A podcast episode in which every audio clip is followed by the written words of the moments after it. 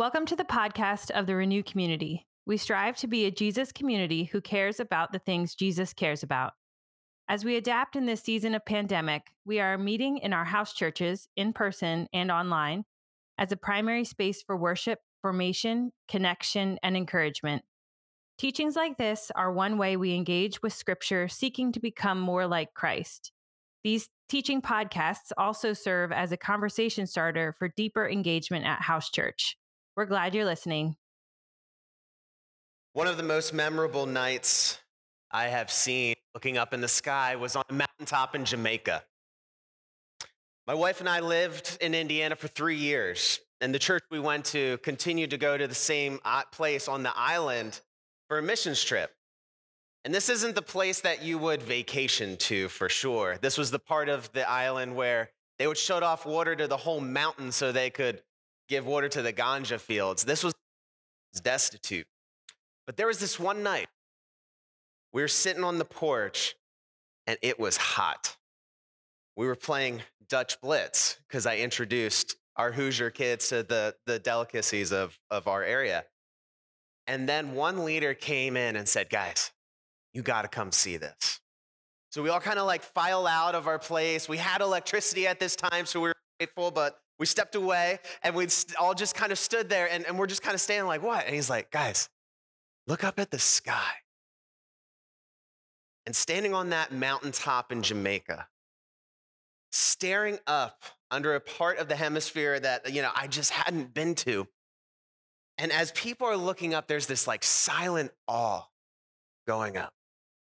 And as I'm looking up, as I'm breathing deep, my eyes are just soaking it in heavenward. All I can think of is this one resounding word: meh. I wasn't impressed. I don't know, like, okay, is that weird? So I'm there and like, they're saying this is an amazing sky. And I've been like, "Guys," I didn't say this out loud because I didn't want to ruin the moment like I just did now. I said, "Guys," in my heart, I said, "I've seen better in Indiana. I've seen the Aurora Borealis in Indiana." Like, have you ever been to Maine? You go to Maine, you see the Milky Way like coursing through the sky. It was in that moment I looked up and I was like, I don't get it. Now, as we're talking about art, there are a lot of people here who feel that same way. You ever that one person who's super artsy and they're showing you something they're super excited about and you just kind of go, meh, I don't really get it. There are people who are wired for art. And can I just say, in Renew, we have a higher artist per capita than like any other church in the nation. We all know that, right? Like that gallery, yeah. That gallery we had is literally just pulled out of our closet. I was talking to Doug. I was like, "Do we have any art stuff around?" He's like, "Oh, do we have art stuff?" Because we have artists everywhere.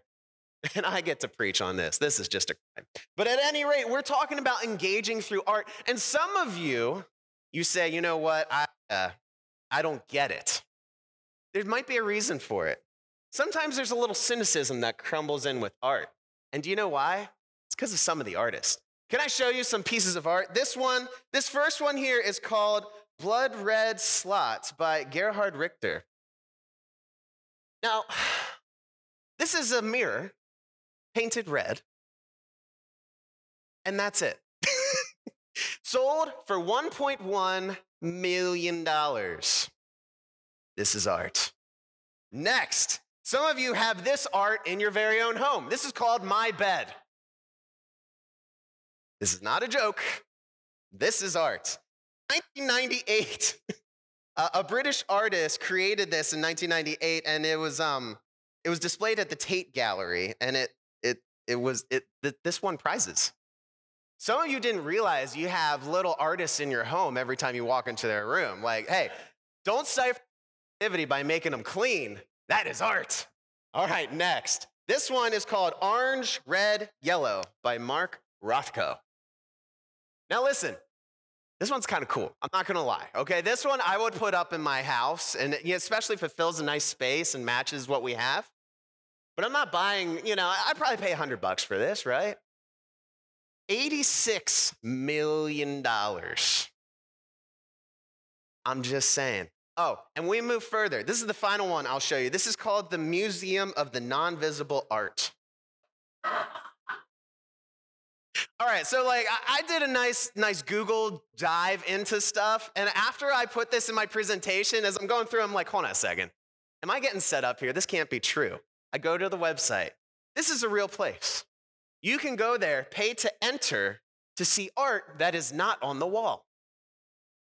It unleashes your imagination. Now, as I'm thinking through this, it's actually kind of brilliant, okay? Like, it's step one, being an artist. Like, so at first I was like, this is ridiculous. And then I'm like, oh my word, I need to go there. This is great. They give you the title, and then you have to look at this blank canvas and picture it. Isn't that what an artist does? So some here, you might have that same skepticism.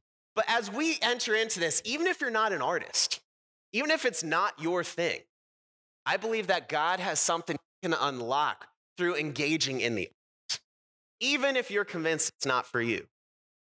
I'm going to do my best Italian pronunciation. Benedetto Croce, he says this, and this is an important quote. He says, art is ruled uniquely by the imagination. Read that slowly. It says, images are its only wealth. It does not classify objects.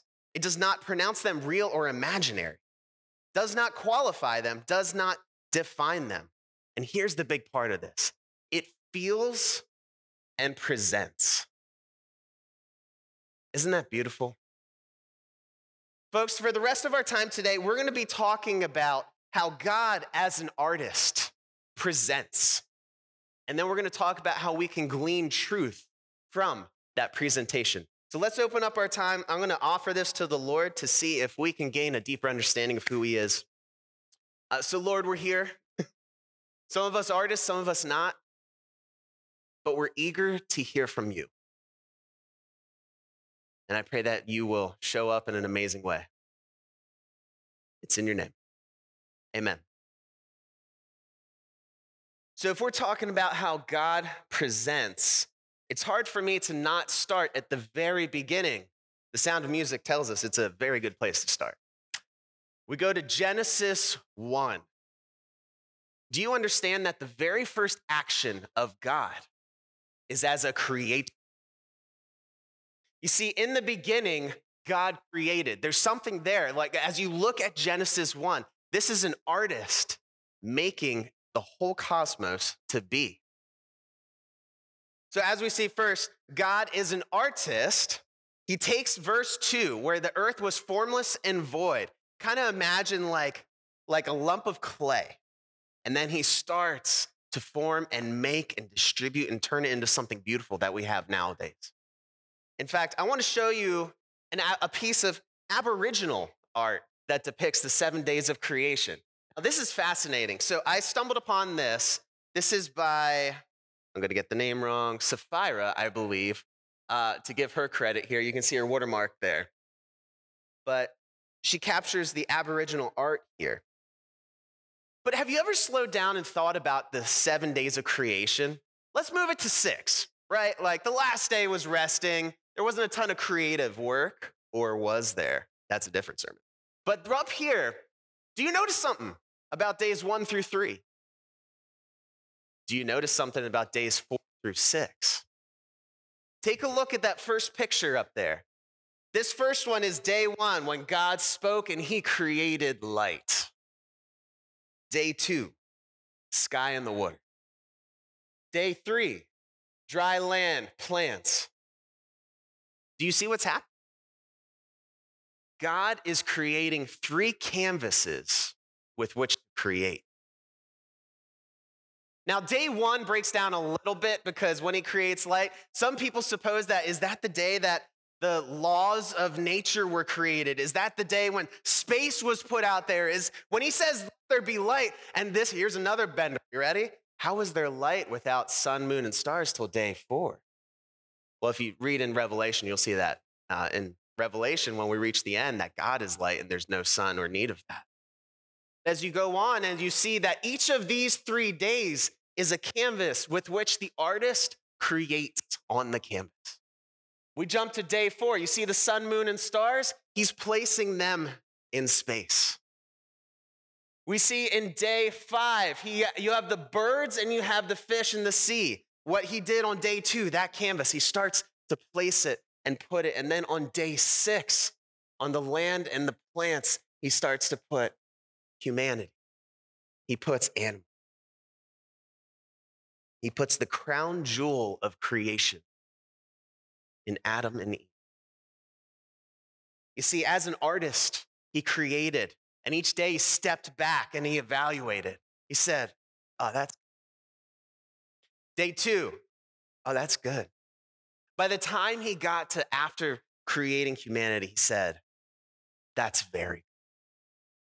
Folks, when we look into Genesis 1:26, the image of God, we see that humanity is the most pivotal point that he created. God is an artist. And because of extension through Adam and Eve, his proudest work is you. Folks, that's what the creation account screams. You're more important than animals. You bear the attributes of God on his likeness. That's what this means. God is an artist whose proudest work is you. We see this in Psalms 139 and 13 when he says, you created my inmost being. You knit me together in my mother's womb. Do you see that imagery? Imagine in the womb, knit together with purpose, with beauty, with character that are going to blossom, to see the image of God slowly coming out. He's a good artist. So if the good artist made you, you must be pretty special. Second thing I want you to see is that God is an artist who invites us to create with him. How many here, I better double check actually. No one here is named Bezalel, right? No one's naming here? Okay, anyone thinking of naming their son Bezalel? Because it's a stellar name, you know? Just could be a really good one. Yo, Bez. Well, listen, many of you might be like, I may not have even heard of this guy. In fact, I don't know that this is something that you really hear of too often. But God is an artist, inviting others to create, tagged in Bezalel in an amazing way. The people of Israel, the Hebrews, were sent out of Egypt, and they were sent into the desert trying to figure out how to connect with God, how to be his people. And then God, in the book of Exodus, he has 4 chapters on how to build the tabernacle. Now, some of you know the temple. That was the permanent physical structure built by Solomon, and we're 300 years before that. He says, God says, well, I want you to build the tabernacle, my temporary dwelling. And he goes on for 3 chapters. Now, imagine Moses getting all this. The dude's barely holding it together as he is, right? Dude's stressed to the max. He's like, these people are nuts, okay? And then all of a sudden, God's like, I want you to build me something awesome. There are going to be cubits. You're going to be out there measuring. There's going to be this thing over here. There's going to be an altar over here, all of this. And Moses is there, and he's like, wow, how's this going to get done? And then God says this in Exodus 31. This is brilliant. Check this out. This is how much God cares about art, about details. The Lord said to Moses, see, I have called by name Bezalel. There he is, see? The son of Uri, son of Hur of the tribe Judah. And I have filled him with the Spirit of God, with ability and intelligence, with knowledge and craftsmanship, to devise artistic designs, work in gold, silver, bronze, cutting stones, carving wood, everything. Can I ask you something? How many people were Spirit-filled in the Old Testament? Now, we live in an age where the Spirit is poured out generously on us. But God said, hey, this is so important. I'm going to make sure my Spirit comes upon this dude so he gets it right. How fascinating is it that of the few people in the Old Testament who were Spirit-filled, one of them is Bezalel. And God says, I need my Spirit to direct your hands, to carve, to make this meeting place brilliant. One of the few Spirit-filled people of the Old Testament. Folks, God takes this seriously. God is showing us art and craftsmanship. There's importance. In fact, if you read the book of Exodus, 10 chapters are filled to the building of the tabernacle. 4 chapters describe how to do it, 6 of it, how it went. And it gets a little dry reading, but this is what it screams to me. This is important. Because imagine being Bezalel at the end, once God's Spirit fills the tabernacle. Place that he built, that he labored, that he hung this curtain, as he carved the wings of the seraphim where God's presence would dwell. It's incredible. It's because God invites us to create with him. The last thing I'll show you about this actually takes us to the New Testament. In Ephesians 2, it says this, and I find this fascinating. It says, "For by grace you have been saved through faith." Now, I'm going to stop right here. You can probably finish it. Ready? I want you to say it with me. Ready? 1, 2, 3. For grace you have been saved through faith, and this is not your own doing. It is the gift of God, not a result of works, so that no one may boast. Now, you may have that memorized. Do you know what the follow-up is? What you were saved to do. It says this, for we are his workmanship. Now, is that a part of your normal day vocabulary? Probably not. But if we are God's workmanship, if you slow down and dig into that, the Greek has a lot of fun things we can play around with this. The Greek word is poema, where we get the word poem. See where that's going? Basically, what this is saying is you are the product of God's hand. All right, folks, like that's pretty cool imagery right there. Like when you go to like King James workmanship, you might lose it. But basically saying the great artist, poof, there you are. And there's some debate. So this is the fun thing of how should we define this word? You'll find some of the theologians who will say, well, you can't call it masterpiece. There's a lot of people who want to say, this word means masterpiece. You're God's masterpiece. And some of the theologians will say, well, that's a little, over the top. We should really say like the product. But then I come in and say, is there anything God makes that is not glorious? Yes, the word literally means product. You're the product of his hand. But it's the artist behind it that ascribes your value. And as you go through, doesn't mean you're just a cool person that should sit on that. It says you were created for good work, prepared beforehand. Do you crafted? You were made with talents, abilities, passions that God wants to use for good works. Why? To build the kingdom.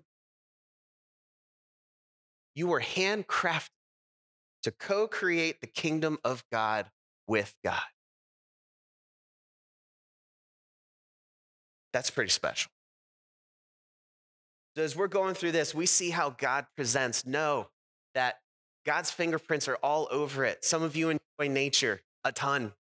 That's because, as Psalms 19 says, the heavens declare the glory of God because he's the artist that tells to us. He presents. So hopefully that gives you the motivation to act in those artistic abilities. Now we're going to start moving to figuring out how we glean truth. I'm going to ask you a question I want you to share with the neighbor next to you. Are you ready? Is the value of art more to the creator of it or the observer of it? Is there more value in art of the creator having something, getting it out, or the person who comes along and observes it? Which is the greater value? Ready? Discuss. All right. Now, as the wheels are turning here, I want to let you in on a little project I worked on. Well, let me say this. I came up with the idea 3 weeks ago and gave it to other people to do this project. The idea is this. If I were to give you the title of the art, what would you create?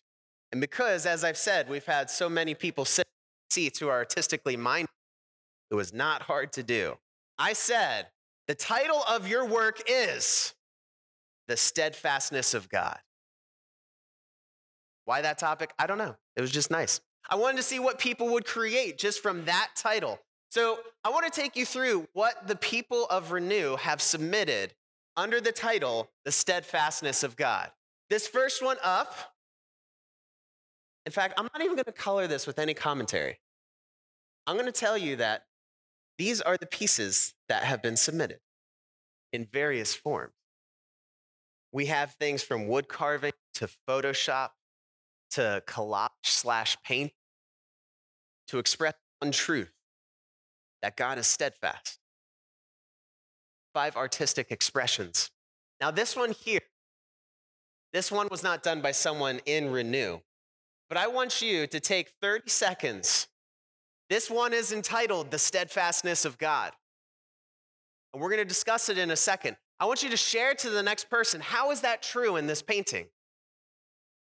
Discuss. Okay. I want to tell you what I see. So I'm taking a look at this painting, and it's pretty brilliant. I feel like I see a woman who looks upset. Looks like she's crying, maybe in the front of her door, or maybe it's inside her house and outside. I don't know. But then we have someone just standing there with an umbrella. I don't think the umbrella fits the timepiece of the rest of it, but that's what kind of makes it brilliant. And I start to think to myself, okay, is that God standing there? Is God standing there with the umbrella? And does that represent how he's the protection and he's always there, like the steadfast presence of God? She's upset. I don't know what's on the ground here. It almost looks like, I almost picture like a rose that's been like torn apart. Was that the first rose her husband gave her? And now he's betrayed her and now she broke that apart and she's broken, but God's still there. I don't know. Like, this is the kind of stuff you do this deep dive into, and this artist had something going on and is representing this. Can I tell you that this is a piece done by Dali? Not Salvador Dali, the AI generator. I know. You're like, I just feel lied to. Me too. Listen, I went to this website and I said, painting of the steadfast God. And this is what it churned out. And I'm looking at this thing and I'm like, oh my word, I'm having this deep connection to God through a robot painting. But there's something about art that, yes, even something that is computer generated can point us towards God as long as it's the truth. I've been really messed up with this thing for 2 weeks, okay? Like, it was the background on my phone. I had to change it because I was like, I can't look at this anymore. Like, to my knowledge, I do not believe. So people who know art might say like, dude, this is like an actual painting. Or you're just ridiculous. But I don't know what's happening here. But it's something where the software gathers a bunch of images on that topic and presents something. They give you 4 images. One of them was this like crazy looking Hindu thing. And I was like, well, that's not the steadfastness of God. But this one here, it blew my mind, and it begs the question, is the value of art in the creator or the receiver? And as long as it is exposing God's truth, I guess you got to say both. So some of you here, you're saying, okay, this is kind of a fun little exercise. I want to go deeper into this. Because some of you are very visual. I would say most people are visual. And once you have a picture and you have a thought connected to it, that can lock it in for ages. But some of you don't know where to look. Some of you say, I look at some paintings, like I Google image, like Jesus, Bible. It's all stuff I've seen before. I want to give you some tips how to go deeper into this. 4 different areas of connecting art to expand your spiritual walk with Christ, okay? Here's the first one. Let's throw these pictures up. The first one is to do a deep dive into the catacombs. Now, if you're not familiar with the catacombs, this is around the early church when they had to go underground, when they were being flushed out, when they were being persecuted, spending a lot of time in hiding. You see, the people of the catacombs would create this magnificent art, and There's so many layers you can find to it. For example, this bottom right here, you have the Alpha and the Omega. That shows up a lot during the early church as a symbol. In fact, talking about my tattoo, it's right there. The key row, one of the earliest church symbols, the first two letters of Christ. There's so much significance. The Jesus fish, I'm not gonna tell you like the significance of the Jesus fish. Go look into it because it's fascinating to learn all of this. You'll see that in the catacomb works, you find a lot of, let me get the names right here. You see a lot of Daniel, Lazarus, the paralytic, Noah, a lot of stories of rescue. You see the woman suffering with bleeding who just wanted to touch the hem of Jesus's garment. You see up here, that's Shadrach, Meshach, and Abednego, and it's haunting. It's a haunting picture. This is the kind of stuff that when I look at this, I realize my faith is built on a lot of brave men and women who sacrificed everything. I look at this art and I wonder if I have what it takes to live underground for the purpose of following Jesus. And that the same stories that gave them faith can give me faith. Folks, if you want to do a historical dive, start looking into the art of the catacombs. It's brilliant. Next thing is this. We're going to the poor man's Bible, stained glass. Now, a lot of us, we say, if you want to connect to God, read your Bible. What would you do in a day where most people were illiterate? Stained glass is how they taught people in church how to picture the stories. In fact, this one over here on the far left, let me get these facts right here. This is the Canterbury Cathedral. I mean, we're going back to the 13th century. Can you imagine art from the 1200s? How many people have been taught from this, have been shown the story? You have here Jesus on a boat on the bottom. Like each of these things you go through, there's a different story illustrated to help them understand the depths of their faith. I just love it. There's so much you could do going into the story behind the pieces of stained glass. Do a deep dive on that. Now, this next one, this third one of the four, yes, paintings. Deep dive into paintings. I want to show you this painting here. I want you to just sit with it for 30 seconds and notice what you can. Now, this right here, it's a cool painting.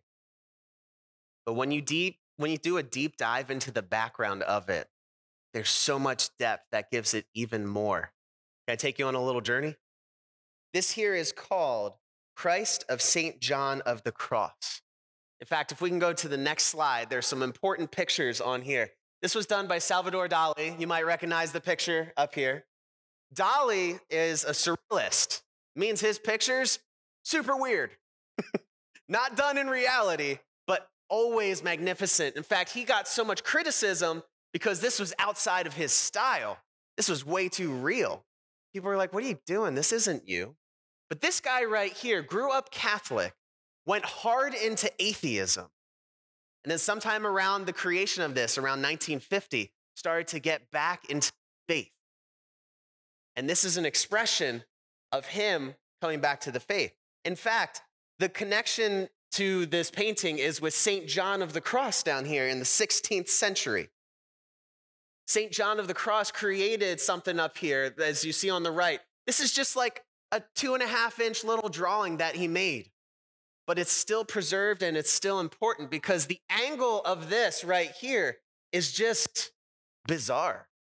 You never see crucifixions that are looking, like up here at this angle. And in fact, some people say that's the only person who can see that angle of Jesus is God the Father.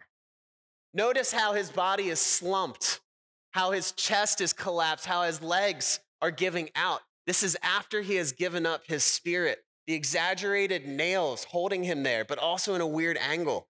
These are the things that if you don't slow down and notice, you'll miss. But this was the inspiration for Dali to create this painting right here.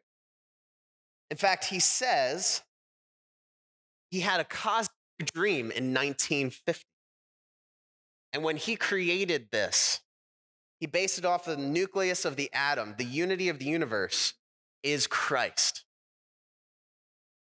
So if you notice here, it's the same slumping motion as this one over here. And there's some things that are so fascinating about this. Notice this is a crucifixion. Where's the blood? Notice it's a crucifixion. There's no nail. Nothing's holding him on the cross. Notice his body, super healthy. Gives a picture of maybe this is the restored picture of Christ. Now this next part, I didn't see this anywhere, so it might be a leap, but if you notice the shadows, if we can go back real quick, sorry.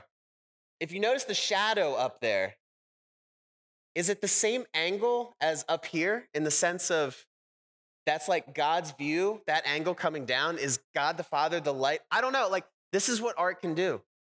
And as you go to the next picture, this is something that was very important to him, to have the triangle in there to represent the Trinity and the circle to represent everlasting life. And then we go to that last picture. Notice that this is in the sky over the fishermen, obvious call to go to all the nations. As you see the line in the background, you see the distant lands where the gospel needed to be taken forward by fishermen. Folks, this is the kind of stuff that when we can connect to God's truth and we can have it pictured, we can keep coming back. I challenge you, if you do a deep historical dive into paintings, you're going to love it. You're going to get a deeper understanding. Here's the final thing. I asked permission from Doug. I was like, is this art? I think so. The last one, I challenge you to give The Chosen a chance. Do you guys like The Chosen? Yeah. If you don't know, these guys showed up in Texas to be a part of it. Listen, when I watch The Chosen, there are questions I'm walking away with, or I'm like, I never thought of that. Oh my word, did these two sets of brothers just have skirmishes outside of Jesus' sight? Were they fist fighting? All this kind of stuff, all of the overlapping. This is art to give us representation of the Bible to experience it on a new level. Folks, motion picture can be art too, and it can give you a deeper understanding. So all of that to say, art's cool, amen? Your heavenly Father is an artist, and he created you to create with him. So to do that effectively, be sure to connect. Let's pray as we continue with our time. God, we've gone through a lot. This is amazing stuff. And God, you've wired some people so amazing to just portray your truth.